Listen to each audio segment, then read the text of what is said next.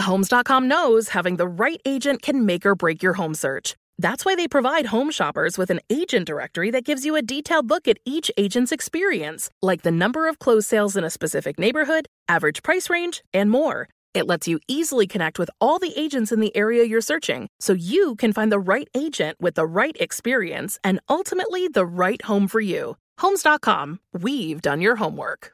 Do you dream of a healthier life, but education feels out of reach? Trinity School of Natural Health makes holistic education accessible with online programs to fit your busy schedule. Trinity School of Natural Health makes holistic education accessible with online programs to fit your busy schedule. Trinity School's Certified Natural Health Professional Program is the perfect entry point to gain foundational knowledge to empower yourself, your family, and your community to live healthier lives. Turn your passion into a career. Visit trinityschool.org for more info now. Are you looking for the perfect move in ready home this spring season? Now's the time to buy at Fisher Homes. For a limited time only, enjoy below market interest rates starting at 5.375% APR, 6.139% APR. With these exclusive lower rates, you can save hundreds on a move in ready home and start enjoying the benefits of home ownership even faster. Schedule your personal tour with one of our new home specialists at FisherHomes.com and make this spring the season you find your perfect home sweet home. Financing provided by Victory Mortgage, LLC, NMLS 461249, Equal Housing Lender. I'm Alec Baldwin, and you're listening to Here's the Thing my chance to talk with artists, policymakers, and performers, to hear their stories, what inspired their creations, what decisions changed their careers, what relationships influenced their work. Dietary fructose is completely irrelevant to life. People say, oh, you need sugar to live. Garbage. I would legalize drugs across the board. We couldn't possibly do worse than we're doing now. My guests today didn't set out to become outspoken critics of powerful institutions. As experts in their fields, they found themselves confronting two issues that have an impact on our everyday lives and our futures obesity and the criminal justice system. And they haven't been afraid to speak their minds. You'd have the government dispensing cocaine and heroin? I would sell it in the liquor stores. Martin Horn was head of both the New York City Department of Corrections and Probation. New York City processes nearly 100,000 inmates every year, more than many state systems. But first, before we talk about prisons, we consider another problem that has been getting worse over the last decade. One of every three American adults is obese. The epidemic is arguably the most important health issue of our time. Children today may have a shorter life expectancy than their parents, in large part due to obesity, which has been linked to diabetes, heart disease, and even cancer. My guest today, Dr. Robert Lustig, makes a strong case that our addiction to sugar is at the root of the obesity epidemic. Americans consume an average of 130 pounds of sugar a year. Two years ago, this issue became a personal one when my doctor told me I was pre diabetic.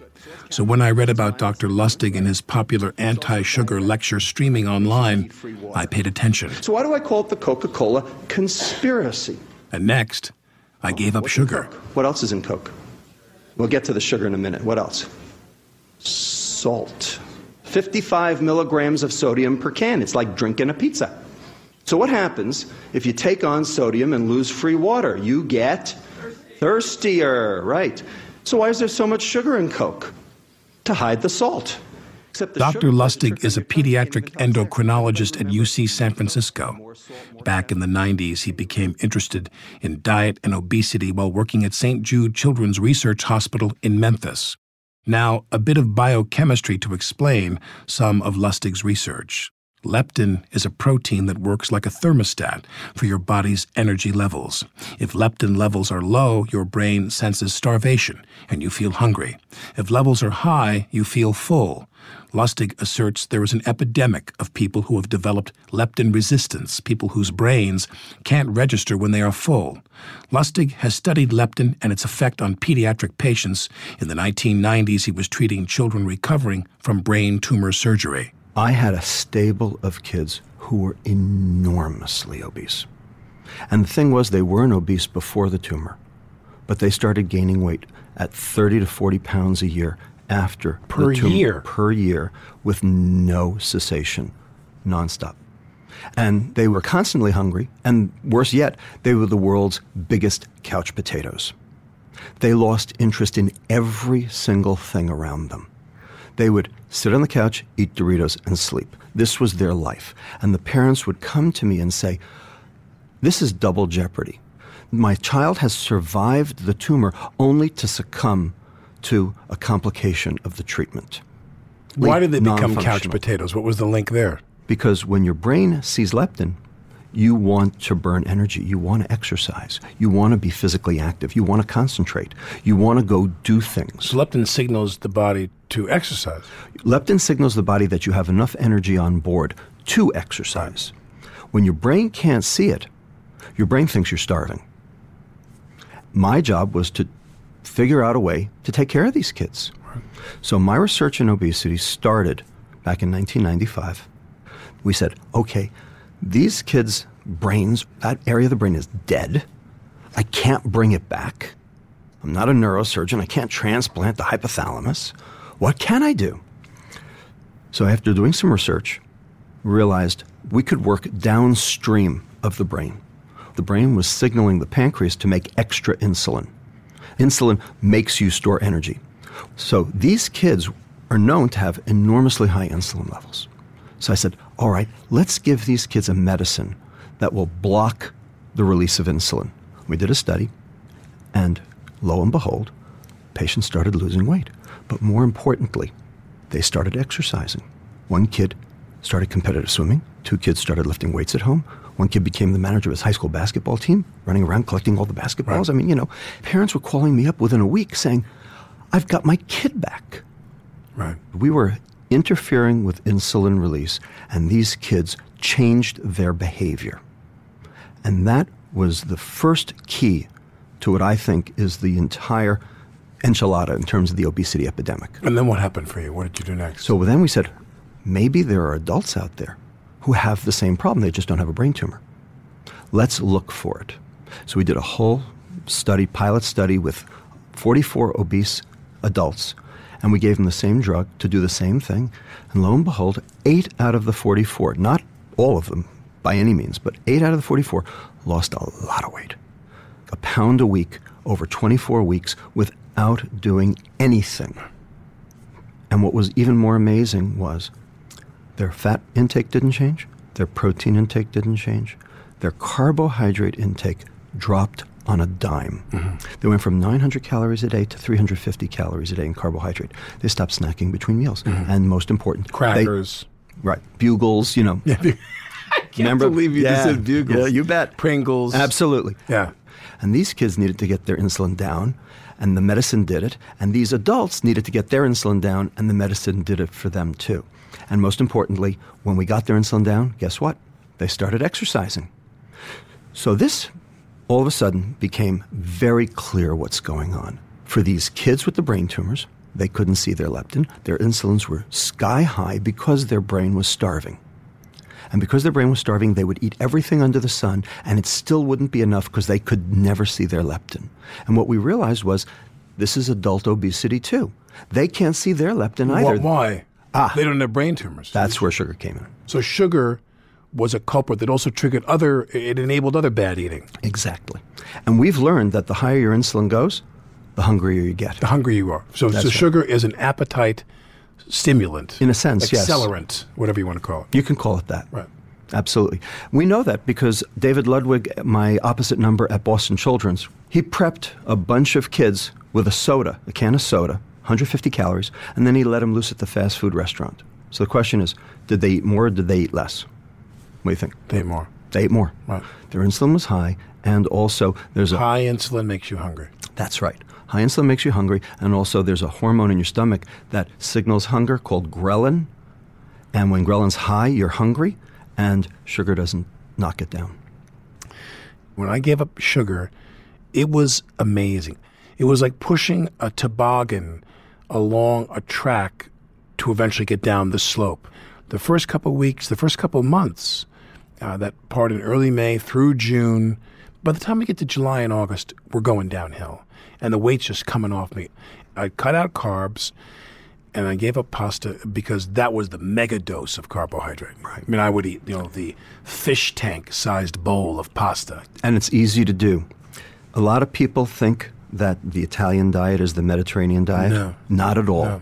There is no pasta in the Mediterranean diet. We started the pasta craze because of all the immigrant Italians who couldn't afford to eat meat and vegetables here. That's what they fell back Right, on, and it actually got exported from here back to Italy, same as chop suey did to China. You know, these are all American inventions. The Italian diet is not the Mediterranean diet, never was, never will be. But I would say to people, I cut back on bread. They'd say, okay, great. Then I'd say to them, I gave up pasta. They'd say, whoa. Then I'd say, I gave up sugar.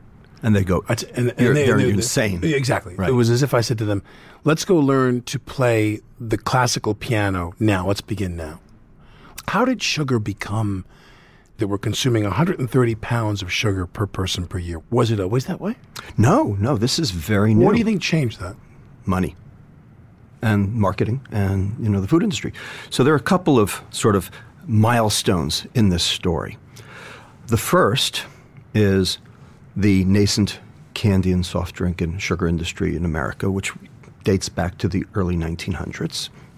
But that didn't really get things started because sugar was still kind of expensive. And sugar had been expensive all throughout history. In 1959, we lost our sugar fix because Castro took over Cuba. And that actually started the Florida sugar industry. Because the sugar had come from Cuba prior to that. That's right. A lot of it. A lot of it. So that started the American sugar industry really in top notch gear. Then uh, high fructose corn syrup came along. High fructose corn syrup shows up, and all of a sudden it's in everything. Why? Well, it actually took a sweeter? while. It is sweeter, but most important, it's cheaper. But do you find that also this is what's happening over the last, I don't know how many years. I mean, I'm not somebody who knows the history of this, but certainly in my lifetime, which is the goal is to make everything sweeter. Right. The point is that this is actually evolutionary. This is in our DNA because there is no foodstuff anywhere in the world that is both sweet and acutely poisonous. Right. So it was a signal to us. It was a signal to us that it was safe to eat. Even Jamaican ackee fruit, which has a substance in it called hypoglycin, which causes Jamaican vomiting sickness and can kill you. It's only in the immature fruit. As soon as the fruit falls from the tree to the ground, Jamaicans know it's okay to eat because it's now ripe and the toxin is gone. We are programmed to like sweet. And what has happened is the food industry figured it out and they hijacked our uh, taste buds for their own purposes. When you think about this epidemic, and it is an epidemic because It's a pandemic. I, I don't say this with any uh, smugness or satisfaction. I say this with a lot of sadness because I had always been thin. And for somebody who didn't eat meat and didn't eat, uh, uh, I, I, thought I thought I was doing the right thing health wise. I'm a vegetarian. I'm a pescatarian, if you will, and I'm beginning to really, really blow up here. You know, Listen, we've got vegan type 2s who are massively obese. And just because you're vegan doesn't protect and they're getting you. that from what? What do you think they're getting it from? Sodas. Fr- Are they really? Sodas are vegan, Right. especially South Asians, Indians. They can't carry as much subcutaneous fat. And once you basically fill up your subcutaneous, your love handle fat stores, it starts building up in your liver. And when that happens, it's all downhill after that. But other people have worked toward this prior to you. Yes. You're, you're not the first person Oh, to say no. sugar's bad. Look, this has been going on since the 70s, this discussion. Right. The chief anti sugar campaigner was a guy by the name of John Yudkin. And he was a British physiologist, nutritionist. And he wrote a book back in 1972 called Pure White and Deadly. Uh-huh. You read this book, it's just astounding. Everything came to pass. On the other side, we had this guy, Ancel Keys. And he had done a sabbatical at the University of Cambridge in 1952. And he saw what, you know, the Brits were eating. And it was pretty horrible. And he came to the conclusion that saturated fat had to be the cause of heart disease. We didn't know at that point what happened to sugar in the liver. We didn't know that it got turned into fat. What we knew was that saturated fat correlated with LDL levels, and LDL correlated with cardiovascular disease. So the thought was let's get rid of the saturated fat, and cardiovascular disease will disappear. The whole country went low fat back in 1980. Here's the problem when you go low fat, the food tastes like cardboard. Mm-hmm. And the food industry knew it. What were they going to do? How were they going to sell food? And now we had high fructose corn syrup too. When does that get introduced into the food market? The early 70s, 73 to 75. By and who? Was actually, I don't know American by who. American corporations. Right. In 1980, the second worst hurricane in American history, Hurricane Allen, it wiped out the entire Caribbean sugar crop. And the food industry, especially the beverages industry, ran scared. They said, where are we going to get the sugar for all the soft drinks? Right. And that's when It high was an fructose corn unreliable market. Exactly. And they started introducing it and they started upping the dose. And by 1985, the transformation was complete. Is the process of getting s- table sugar from cane sugar more labor intensive and more expensive than the high fructose corn syrup process? Mm, by a lot. So high fructose corn syrup comes from corn. Right. And the corn market and the corn supply in this country is far more plentiful and far more reliable than the cane sugar supply. Correct. 16% of all of the corn grown in America today ends up as high fructose corn syrup. So we have boatloads of it. Right. And it's cheap. And because it's cheap, it started finding its way into things that never had sugar before, like hamburger buns, hamburger meat, barbecue sauce, ketchup, salad dressing.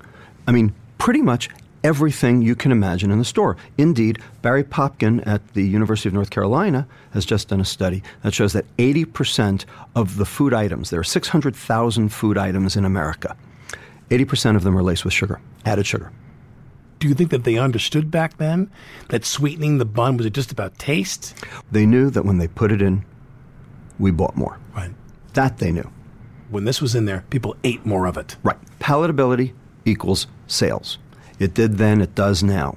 And we love sugar. And that's why the entire food supply of America is now sweeter than you can imagine. Here's the problem there's an area of your brain called the reward center. Everybody's heard of it because, you know, drug addiction. You know, that, that's Cocaine addiction. Cocaine, morphine, heroin, nicotine, they all work in the same place. And the neurotransmitter that signals pleasure is called dopamine. You've probably heard of it. Of course. Dopamine. When you get a dopamine rush, you get pleasure. And sugar does it the same way as all of those drugs of abuse. The problem is when you get that pleasure, you downregulate the little proteins that catch the dopamine called dopamine receptors. And the more you downregulate them, the more dopamine you need to get the same effect. And that's called tolerance. And then when you take the stuff away, then there's no dopamine to interact with these few proteins left. And that's called withdrawal. Tolerance and withdrawal, that's called addiction. So we know how that works for all of these other drugs of abuse. Turns out sugar does the same, Same thing. It's the same as cocaine. The difference is that for cocaine, you got to go find it, whereas for sugar, we have what we call system saturation. It's everywhere. You can't escape it. Coming up, more with Dr. Robert Lustig, who says that cutting out sugar is not the single most important thing you can do for your quality of life. You're going to want to sit down for this, or actually, you won't want to sit. The single best thing you can do for yourself, quality of life wise, exercise. By far and away. Nothing else comes close. I'm Alec Baldwin, and here's the thing take a listen to our archive. More unexpected conversations with artists, policymakers, and performers like the amazing Dick Cavett. amazing. We all are saying amazing all the time now. I got five amazings in watching morning television the other day. Amazing guests. We have it's just an amazing script. It's just amazing. I was amazed by it. Your career amazes me. Yeah. Go to here'sthething.org.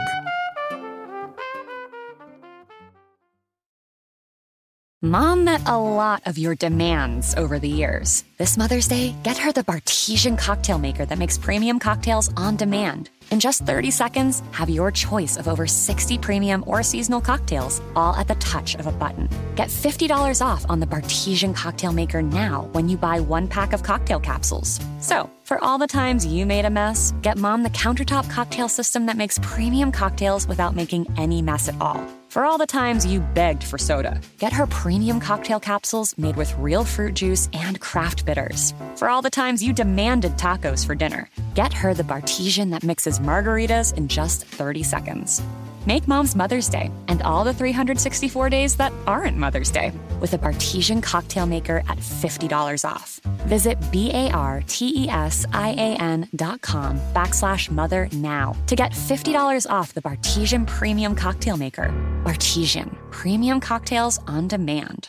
Do you dream of a healthier life, but education feels out of reach? Trinity School of Natural Health makes holistic education accessible with online programs to fit your busy schedule. Trinity School of Natural Health makes holistic education accessible with online programs to fit your busy schedule. Trinity School's Certified Natural Health Professional Program is the perfect entry point to gain foundational knowledge to empower yourself, your family, and your community to live healthier lives. Turn your passion into a career. Visit trinityschool.org for more info now. Are you looking for the perfect move in ready home this spring season? Now's the time to buy at Fisher Homes. For a limited time only, enjoy below market interest rates starting at 5.375% APR, 6.139% APR. With these exclusive lower rates, you can save hundreds on a move in ready home and start enjoying the benefits of home ownership even faster. Schedule your personal tour with one of our new home specialists at FisherHomes.com and make this spring the season you find your perfect home sweet home. Financing provided by Victory Mortgage, LLC, NMLS 461249, Equal Housing Lender. I'm Alec Baldwin, and you're listening to Here's the Thing. America's obesity epidemic is complicated by issues of education, poverty, and personal freedom. In July 2013, an appeals court struck down a New York City ban on the sale of supersized sugary drinks. Mayor Bloomberg was disappointed, but maybe not surprised. Two years earlier, as my guest, Dr. Robert Lustig, recalls, the mayor had tried to change things on the federal level. Bloomberg petitioned the USDA to take soft drinks off food stamps, and the USDA rebuffed it. Um, why do you think they did? Why do you think they I did? mean, other than the straight up political influence of the soda industry. Isn't that enough? How does the USDA do that? No one's saying to the people who are on food stamps you can't have soda. I just want the government to pay for it. The USDA's job is to sell food. That means sell it whoever's going to buy it. Right. So it's about commerce. It's about absolutely. And who controls the USDA? The USDA is basically the governmental arm of the food industry. Right. And the job of the USDA. You don't have a lot of faith in the USDA. Uh, not a whole lot, no. Okay. The job of the USDA is to protect the food supply, and that includes protecting it from people like me. In terms of threats to public health, would you equate other products and other substances that are commonly used as being equally threatening as sugar? Maybe not, not, not equally, maybe not as much, but do you think there's a caffeine epidemic in this country? There is a caffeine epidemic. I and- believe there is. And, and it's being stoked by all the coffee companies. But, But it's of less concern to you than sugar. oh, w- way, because there's no toxic downside. With sugar, type 2 diabetes, hypertension, dyslipidemia, gastric bypasses, $147 billion a year down a rat hole for taking care of chronic diseases which don't need to be. We wouldn't need healthcare reform if we had obesity reform, and we can't have obesity reform until we have some sort of sugar policy. You you mention pretty regularly the food industry this, the food industry that, and you know most Americans I think who are smart realize that we have more than enough food to feed three quote unquote square meals a day to everybody in this country, and those that aren't getting it, it's because of the uh, distribution of food in our society. However, we have to cut a lot of corners to get there in the way we produce beef, in the way we produce livestock, in the way we produce pesticides, fungicides, herbicides, all of this stuff. We need a new food model. We need a new food growing model. By 2050, we're going to need four California Central Valleys in order to feed our population. We won't even have one Right. because of the runoff in the Sierra, the changes in soil erosion. So, you know what? The obesity epidemic might even take care of itself because we'll have a famine. Right. Because we are misusing our food system. And until we fix it, we will continue to be sick. We will continue to die of things like diabetes and heart disease. Medicare will be broke by 2024 because there won't be any money to pay for it. You won't be able to see a doctor because they'll be too busy taking care of all the other fat people in the emergency room who are having their heart attacks. And there won't be enough food anyway. As I'm listening to you, I'm getting really depressed and I want to go have ice cream now. You're really bumming me. I want an almond joy bar really badly right Look, now. the bottom line is there's a lot of reason to be positive, and I'll tell you why. Give me an example. People are getting it. People are starting to recognize Th- There's an obesity epidemic. not just country. obesity, non-communicable disease. disease Right. epidemic. Okay. Diabetes. Heart disease. Yeah, Yeah. exactly. Cancer. Uh, breast cancer in particular is famous for having insulin receptors and growing in response to insulin. Prostate. Uh, yes. Prostate tumors have insulin receptors? Uh, yes, they do. So uh, there's a lot of reason to be concerned, and there's a lot of reason to keep your insulin down. Number one, it doesn't fuel any tumors. Number two, it lets your leptin work. Number three, it doesn't increase the uh, smooth muscle of your coronary arteries so that you might end up getting a heart attack. There's a whole bunch of reasons to keep your insulin down. And the thing that makes your insulin go up most, sugar. You know, people, a lot of people are terrified when they sit down in a restaurant. A lot of people that are trying to stay fit and trying to mm. stay healthy, they can go through periods. I've been through this myself, where I have like a mild panic attack when I sit down at the restaurant. Right. Because I say to myself, "There's an enemy lurking in everything here. There's mercury in the fish, and there's hormones in the chicken, and I don't eat beef and poultry. And there's too much sodium here, and there's too much fat here. I don't eat It's dairy. true. The single best thing you can do for yourself, quality of life wise, exercise. By far and away. Nothing else comes close. The next thing that's most important is when you're eating, make sure you have some fiber. When people want to go eat fiber that you recommend they eat now, where do they go? What Very they simple. Brown food. Brown and green. Okay? If it's brown and green, it's got fiber Brown because meaning- fiber is brown. Wheat comes out of the ground. What color is it? It's brown. You send it to the mill. You make bread out of it. Now, what color is it? It's white. Where'd the brown go? Got milled off. God made carbohydrate with inherent fiber. So we have brown rice, whole grains, beans, we have nuts. They're all just great.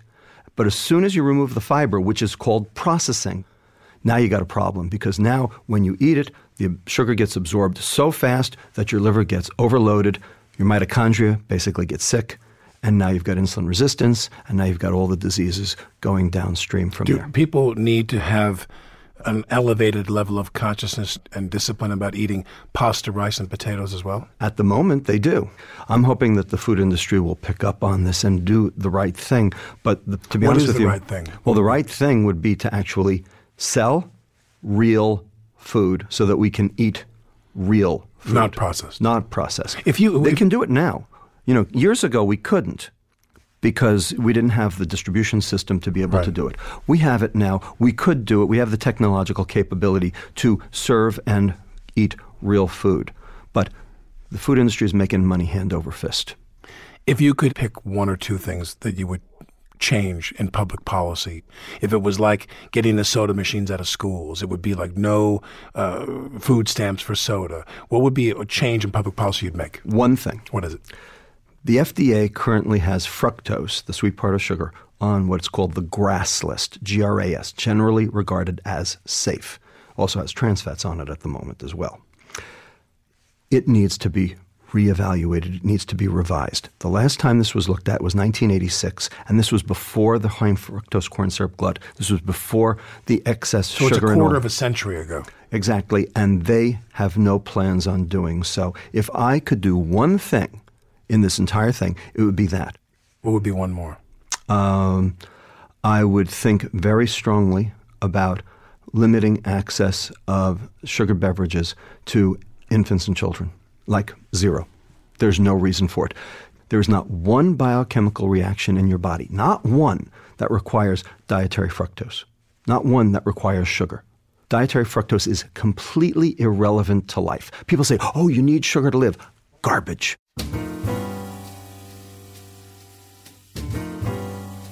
Dr. Robert Lustig's book about the dangers of sugar is called Fat Chance Beating the Odds Against Sugar, Processed Food, Obesity, and Disease. Knowing what you know, what are things you don't eat? What's your diet become since you've been doing this work? I carry a few extra pounds and I'm not happy about it. Right. I don't eat sugar. You don't. No, I have dessert twice a year. When I'm in New York, I have a piece of Junior's cheesecake. And when I'm in New Orleans, I have bread pudding with Right. whiskey sauce. Yeah. Those are my two uh, uh, Well, no one can foibles. begrudge you that. D- Dessert twice a year. Twice Wow, a year. You're doing well. Other than that, no, I, I really don't. Well, then What are you eating that you think you shouldn't be eating? Well, I have a half a bagel in the morning with cheese. That's sort of my standard breakfast, and my wife gets on me for that. Right. For lunch, Unfortunately, because I'm running between, you know, patients, it often ends up being something very processed and it's a real Right. problem, you Right. know. For dinner, though, it's, it's a very standard dinner and I don't snack between meals. And I still can't lose it. So I understand. I'm there. I'm part of you can't it. see your leptin? Probably not.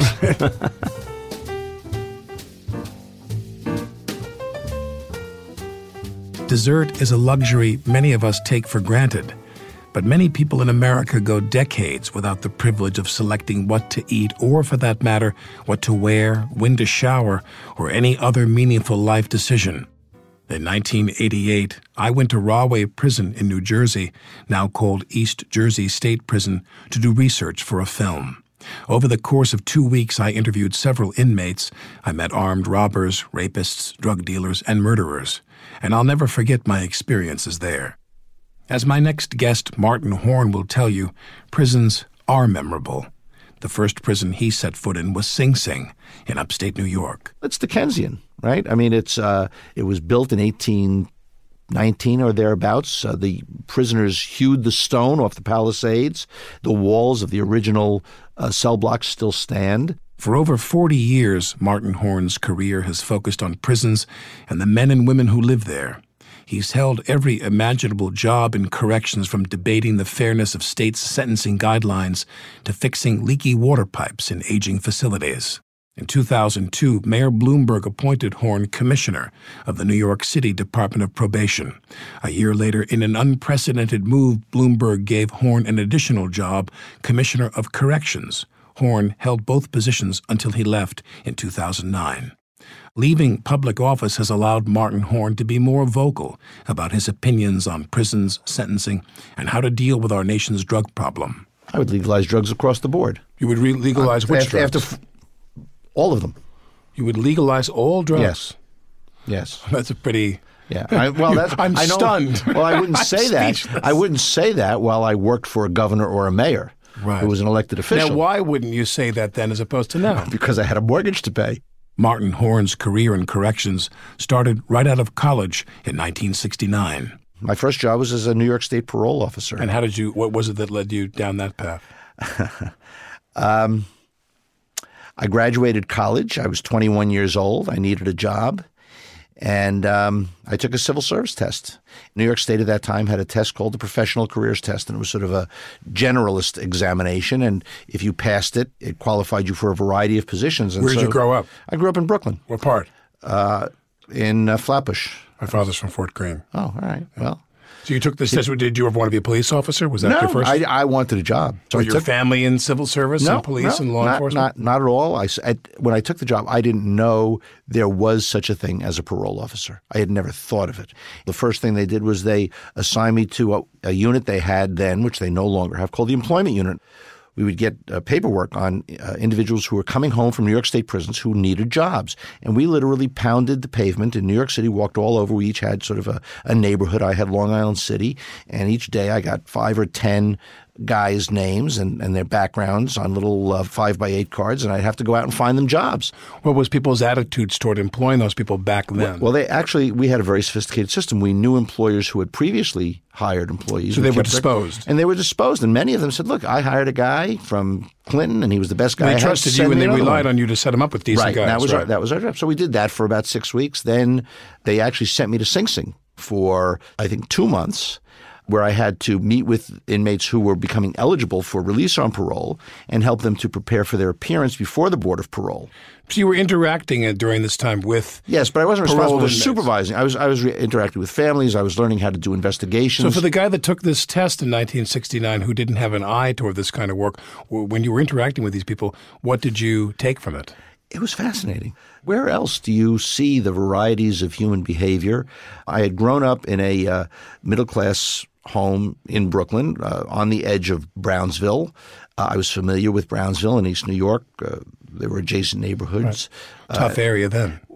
Yes, not as tough as now, not as desperate as now. But Oceanville, Brownsville O- was a o- tough, Ocean yeah. Hill. I was, you know, That working. was- that was known as a tough area yeah, back then. Yeah, yeah, yeah.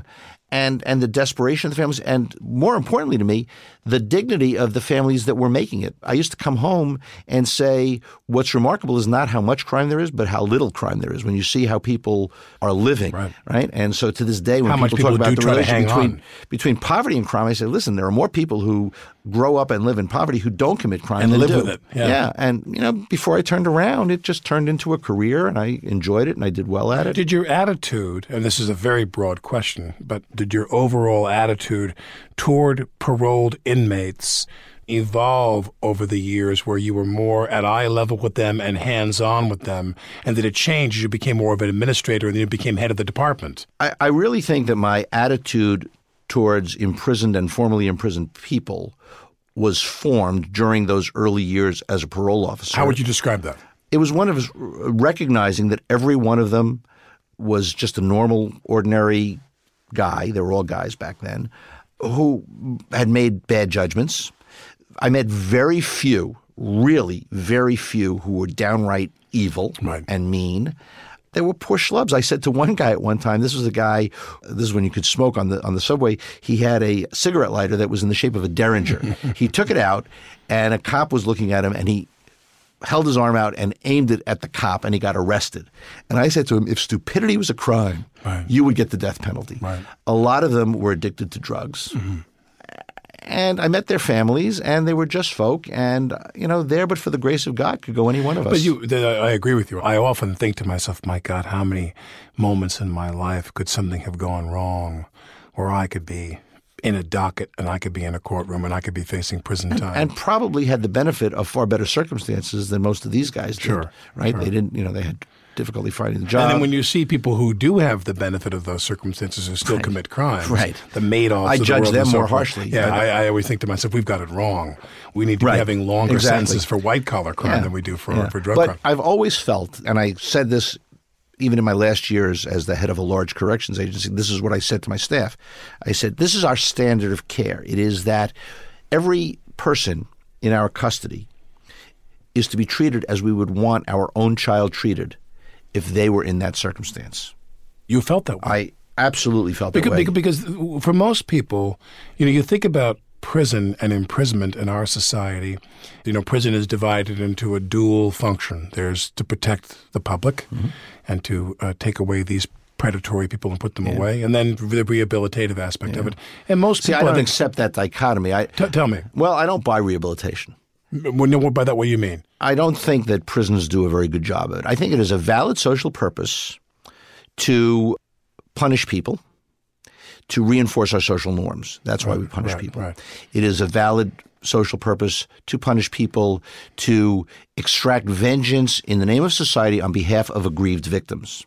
It's a valid social purpose to incapacitate people who endanger us. See, that's the more important to me. And the prison system does those three things pretty well. There was a sociologist by the name of Hans Mattick who once said, You can't train an aviator in a submarine. You can't hmm. train a man to live in the community in prison. And if a person needs rehabilitation and they're not dangerous, the best place to rehabilitate them, whatever the hell that means, is in the community where they're going to have to live. Now, let me ask you that. Someone said something to me on this visit to Rahway, and this is probably the most significant thing someone said to me. I mean, I said the problem with this system is the sentencing relative to the classification of the crime, relative to the record of the individual inmate, because they said some guys come in here and the following thing takes place. They come in here and they're sorry. And then three months go by and they're really, really sorry. And six months go by and they're really, really, really sorry and they're ready to get out and they're sorry. And then you keep them in there another couple of months and they're not sorry anymore. Now they're angry. They flip. And now they're angry. And now they've switched sides. And I'm wondering what your opinion is about My opinion is New York, well, the United States generally incarcerates people longer than any other country. You think we have overly lengthy prison sentences? Absolutely, Right. absolutely. I, I- mean, if you For want victimless crimes. for victimless crimes and even for crimes with victims. Ever since um, Richard Nixon and the war on crime, which was really just a way to capture the Southern vote because he really meant a war on black people. Ever since Willie Horton, which was just an extension of that same thing, no politician has been willing to reduce criminal sentences. And I think this has been the politics uh, and the media have driven it in this country to a terrible extent. So you were a parole officer for how many years? I was a parole officer for about seven years. And I'd then say. what happened? Uh, then, actually, well, I got a graduate degree and I uh, moved to upstate New York to teach in the State University of New York. I got a teaching appointment as an assistant professor. But that didn't last long. Martin Horn left to become director of work release programs for New York State. This was 1977, and New York was investing in halfway houses. The idea is simple reduce an inmate's time in maximum security to get that person a job. This saves a lot of money and reduces recidivism, but is obviously no easy task. Look, this business of corrections and, and releasing people from prison is essentially nothing more than a risk management exercise, right? We can never eliminate risk. The only way to have no risk is to never let anybody out of their cell. Right. If you have 6,000 guys in halfway houses, some of them are going to screw up. The story about New York that, that we should feel good about is that where in 1995, 96, New York State had 70,000 people in prison. And mind you, when I started in 1969, there were 10,000 people in prison. So in 1995, there were 70,000. Today, it's down to 50,000 as a What do you result. attribute that to? The reform of the Rockefeller drug laws. Mm-hmm. So it's there's no question in my mind the number of people that are in prison is a function of policy decisions made by elected officials. Who do you think was ultimately responsible for bringing down those laws? Because a lot of people thought that that was just insanity. Well, look, I mean, I think that there was an advocacy organization, Drop the Rock in New York. I think that then Governor Paterson deserves credit. I'm not sure any other governor would have accepted that. And then also, I think you cannot ignore the cost issue. The cost of imprisonment in New York State today, even, is still $2 billion a year. In um, just about every state in the country over the last 20 years, the cost of imprisonment has been the fastest growing item in state budgets. In California, which for years uh, uh, was so proud of its public university system, reached the point where it was spending more on its state prisons, which now hold 160,000 people, than it was on its state universities. So I think that it was a perfect storm. All the factors came together. The fiscal conservatives were driven by the price issues. And, and my Cost concern versus is that it's driven by cost and that it does not reflect a genuine rethinking of our approach to crime and imprisonment. When I was a parole officer, we had an expression trail them, nail them, and jail them. And the idea was that it was up to the parolee to do all the work. And if he screwed up, we would catch him and lock him up. And we had this belief that if we locked him up before he committed a more serious crime, we were performing a public service. Martin Horn's years of hands on experience changed his opinions. He grew to believe that the prison system wasn't doing enough for ex inmates. For Horn, there are three elements to successful re entry from prison ex offenders need help finding a job, a place to live, and staying sober. Coming up, Horn on his decision to leave public service. To this day, I'm not entirely sure what happened. I will tell you this. Is something you think can happen anywhere? Absolutely. Sure. And it is, I will say, what caused me to decide to retire because I felt that I could not trust my workforce any longer. This is Alec Baldwin, and you're listening to Here's the Thing.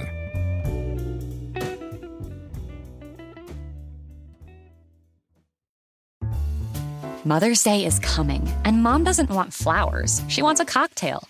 Here's a hint get mom Bartesian. It's the countertop cocktail maker that creates your choice of over 60 premium cocktails in less than 30 seconds, each at the touch of a button. Flowers die. Happy hour comes back every day. So get mom the machine that makes amazing cocktails with real fruit juices and craft bitters. Best of all, get $50 off a Bartesian premium cocktail maker with the purchase of one pack of cocktail capsules. So, instead of getting mom a reason to fill a flower vase with water, get mom the easiest, fastest way to fill her glass with the floral notes of gin. The best cocktails are premium cocktails, and the best day to get it for mom is Mother's Day, because you can get $50 off now for a limited time. Visit B-A-R-T-E-S-I-A-N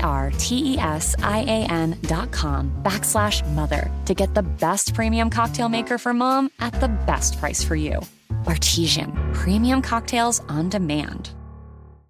If you dream of a healthier life, but education feels out of reach, Trinity School of Natural Health makes holistic education accessible with online programs to fit your busy schedule. Trinity School of Natural Health makes holistic education accessible with online programs to fit your busy schedule. Trinity School's Certified Natural Health Professional Program is the perfect entry point to gain foundational knowledge to empower yourself, your family, and your community to live healthier lives. Turn your passion into a career. Visit trinityschool.org for more info now. Are you looking for the perfect move in ready home this spring season? Now's the time to buy at Fisher Homes. For a limited time only, enjoy below market interest rates starting at 5.375% APR, 6.139% APR. With these exclusive lower rates, you can save hundreds on a move in ready home and start enjoying the benefits of home ownership even faster. Schedule your personal tour with one of our new home specialists at FisherHomes.com and make this spring the season you find your perfect home sweet home. Financing provided by Victory Mortgage, LLC, NMLS 461249, Equal Housing Lender.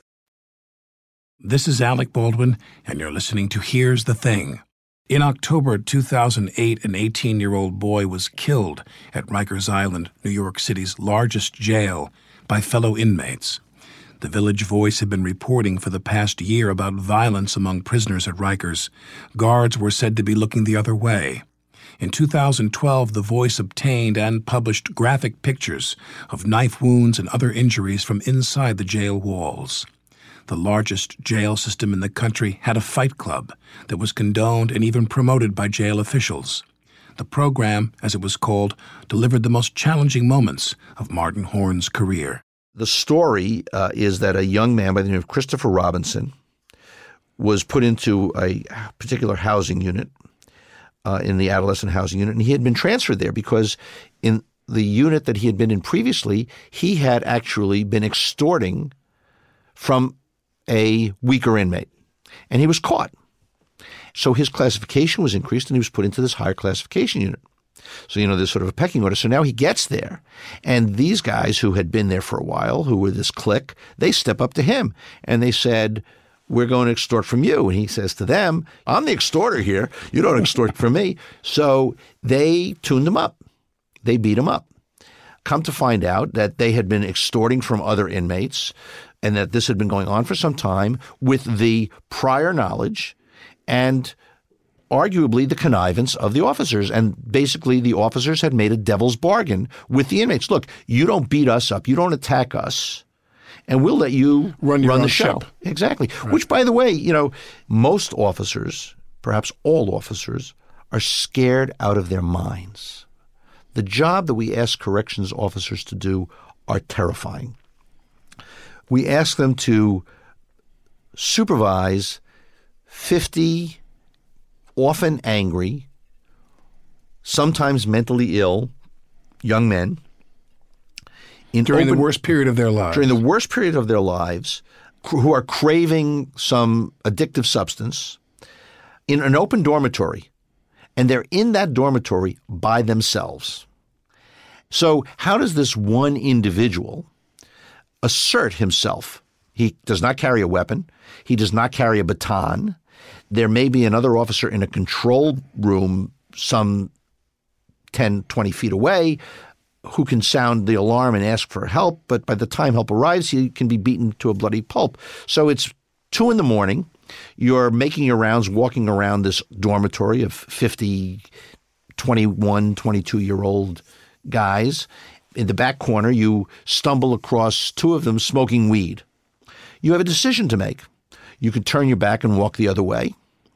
You can try and bust them and run the risk that their friends will pounce on you and pummel you. So, which happens. Which certainly happens. How frequently?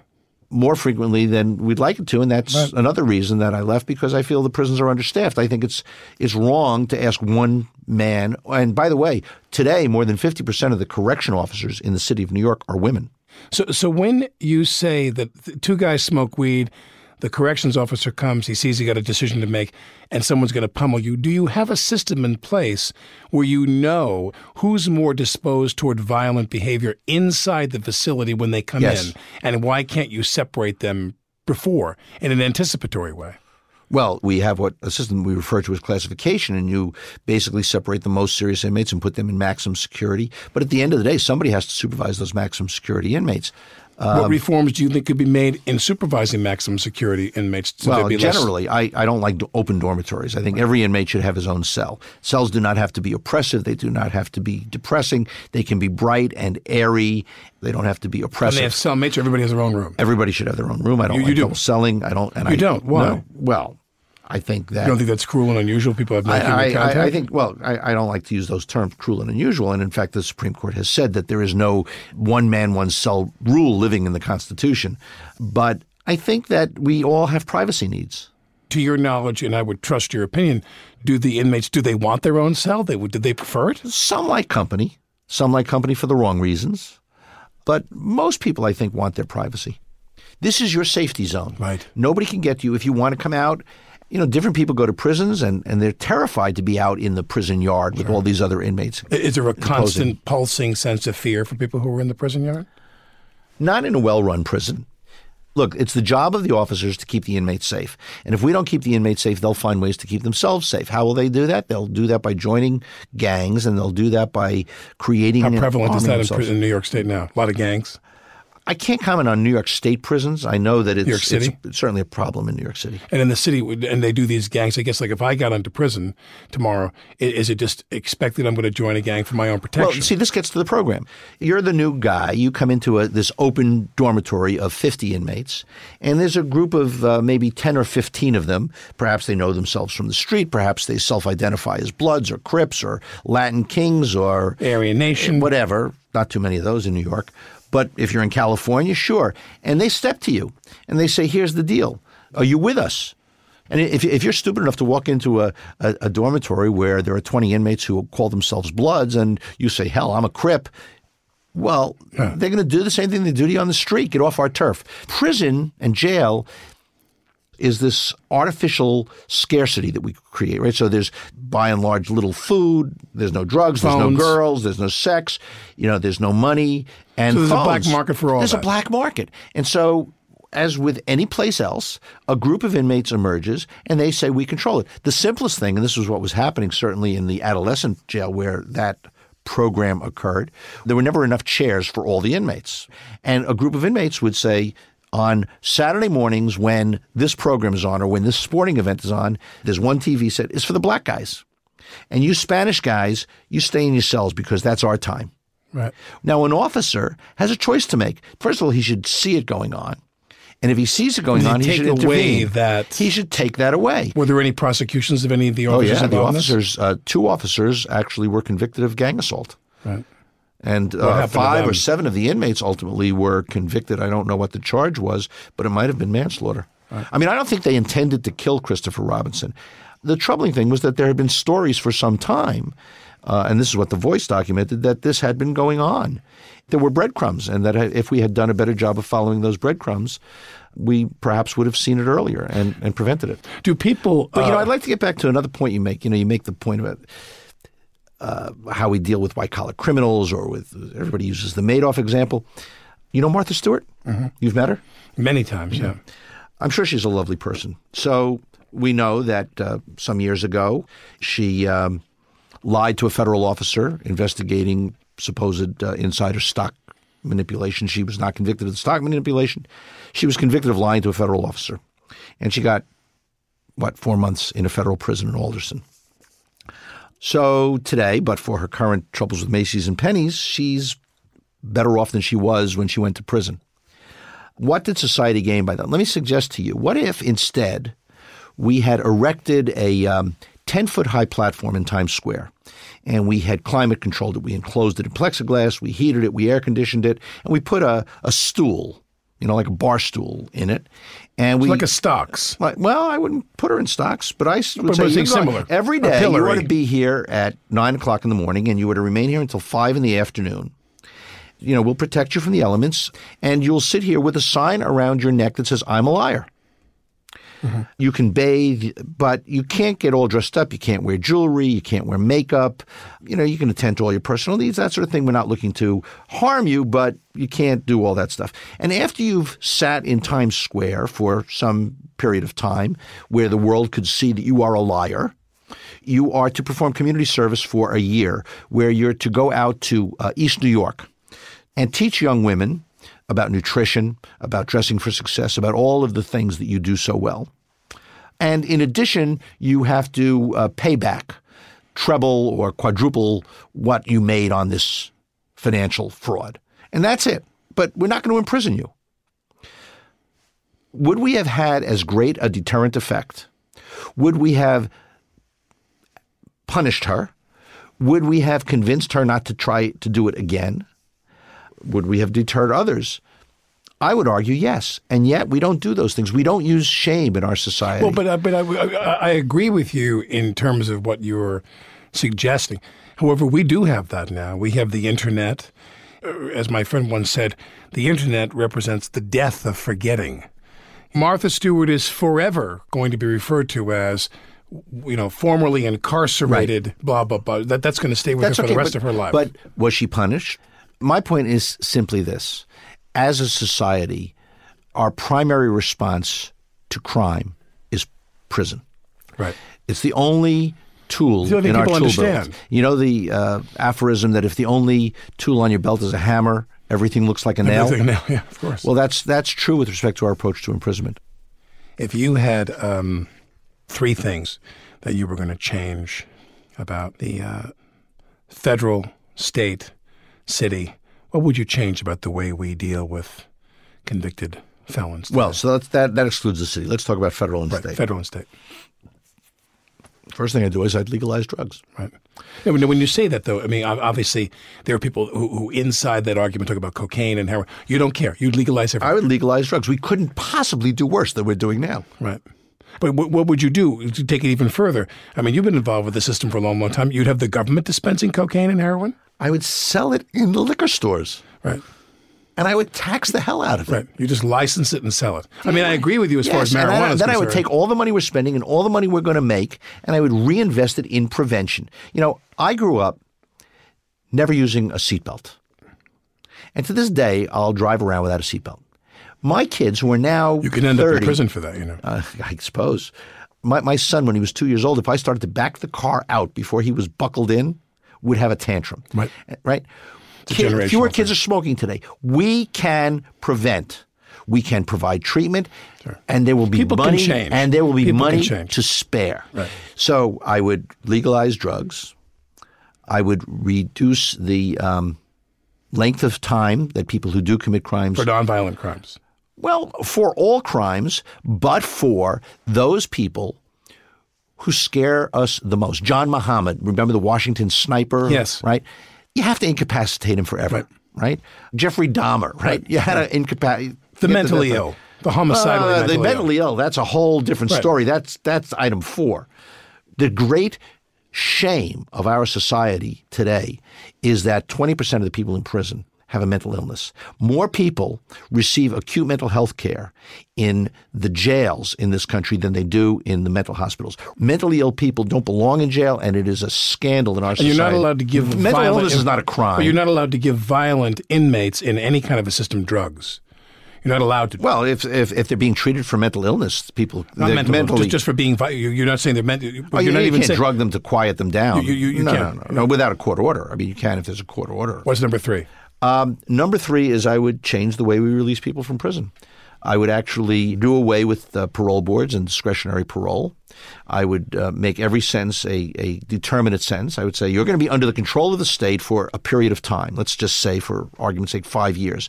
For the first three of those years, you're going to go to prison, and we'll leave it up to the corrections people to decide maximum, medium, minimum. But at the end of three years, you're coming back to the community. And when you come back to the community, you're going to live in a halfway house. And while you're in the halfway house, we are going to help you connect with a relapse prevention program to prevent your relapse to drug abuse. And we're going to help you to get involved in an AA program. And we're going to help you find a job.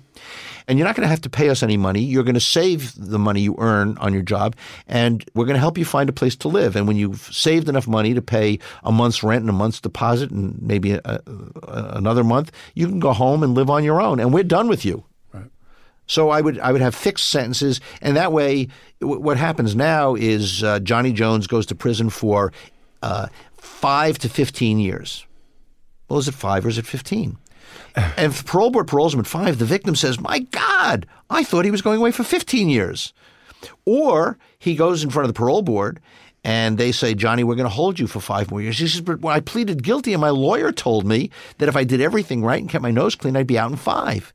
And the parole board says, well, we weren't in the room when that deal got made. The whole system currently is deceptive, undermines respect for the rule of law, and it, it doesn't allow us to release individuals from prison in a planful way. So I would; those are the three things I would change. Are you glad you're done? Are you glad you've wa- walking away from that? It Reality, was, it was it was it was a fascinating career. I am absolutely glad I'm done. You are. Um, was it spiritually deadening in other ways as well? I mean, because I, I can't think of anything more horrific than when I was in prison. On some level, there is no place else a grown man could have as much fun. When I was the warden of Hudson Prison, I used to say to people that it was a cross between being the headmaster of a somewhat down on its heels boys' school and the King of England, because you were in charge. And you had to deal with everything from the pipes in this hundred year old facility breaking to making sure that uh, there was adequate food and that the food was well prepared, to making sure that there were no contagious diseases, that tuberculosis didn't spread, that measles didn't spread, that people got psychiatric care. You had to deal with labor relations, you had to deal with ethical issues, you had to deal with legal issues. You were the Lord High Governor. And it was fascinating. And in that respect, it, I, I couldn't have had a better career. Today, Martin Horn is a distinguished lecturer in corrections at John Jay College and serves as the executive director of the Permanent Sentencing Commission, which works to clarify, simplify, and create New York State's sentencing guidelines.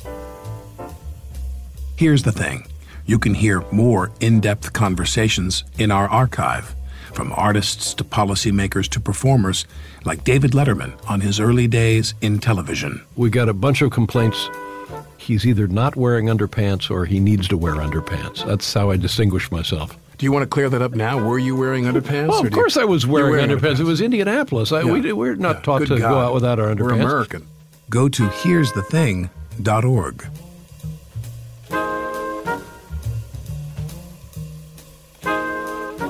Here's the Thing is produced by Emily Botein and Kathy Russo with Chris Bannon, Jim Briggs, Wendy Dorr, Ed Herbstman, Melanie Hoops, Monica Hopkins, Trey Kay, Sharon Mashihi, and Lu Olkowski.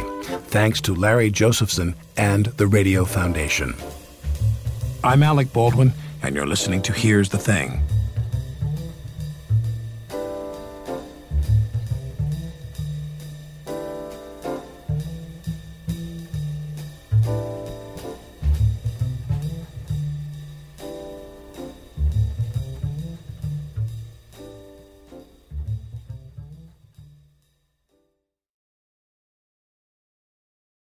Dream of a healthier life, but education feels out of reach? Trinity School of Natural Health makes holistic education accessible with online programs to fit your busy schedule. Trinity School of Natural Health makes holistic education accessible with online programs to fit your busy schedule. Trinity School's Certified Natural Health Professional Program is the perfect entry point to gain foundational knowledge to empower yourself, your family, and your community to live healthier lives. Turn your passion into a career. Visit trinityschool.org for more info now. Are you looking for the perfect move in ready home this spring season? Now's the time to buy at Fischer Homes. For a limited time only, enjoy below market interest rates starting at 5.375% APR, 6.139% APR. With these exclusive lower rates, you can save hundreds on a move in ready home and start enjoying the benefits of home ownership even faster. Schedule your personal tour with one of our new home specialists at FischerHomes.com and make this spring the season you find your perfect home sweet home. Financing provided by Victory Mortgage, LLC, NMLS 461249, Equal Housing Lender.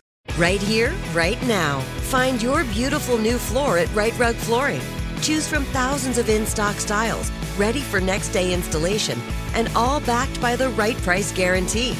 Visit riterug.com. That's R I T E R U G.com today to schedule a free in home estimate or to find a location near you. 24 month financing is available with approved credit. For 90 years, we've been right here, right now. Rite Rug Flooring.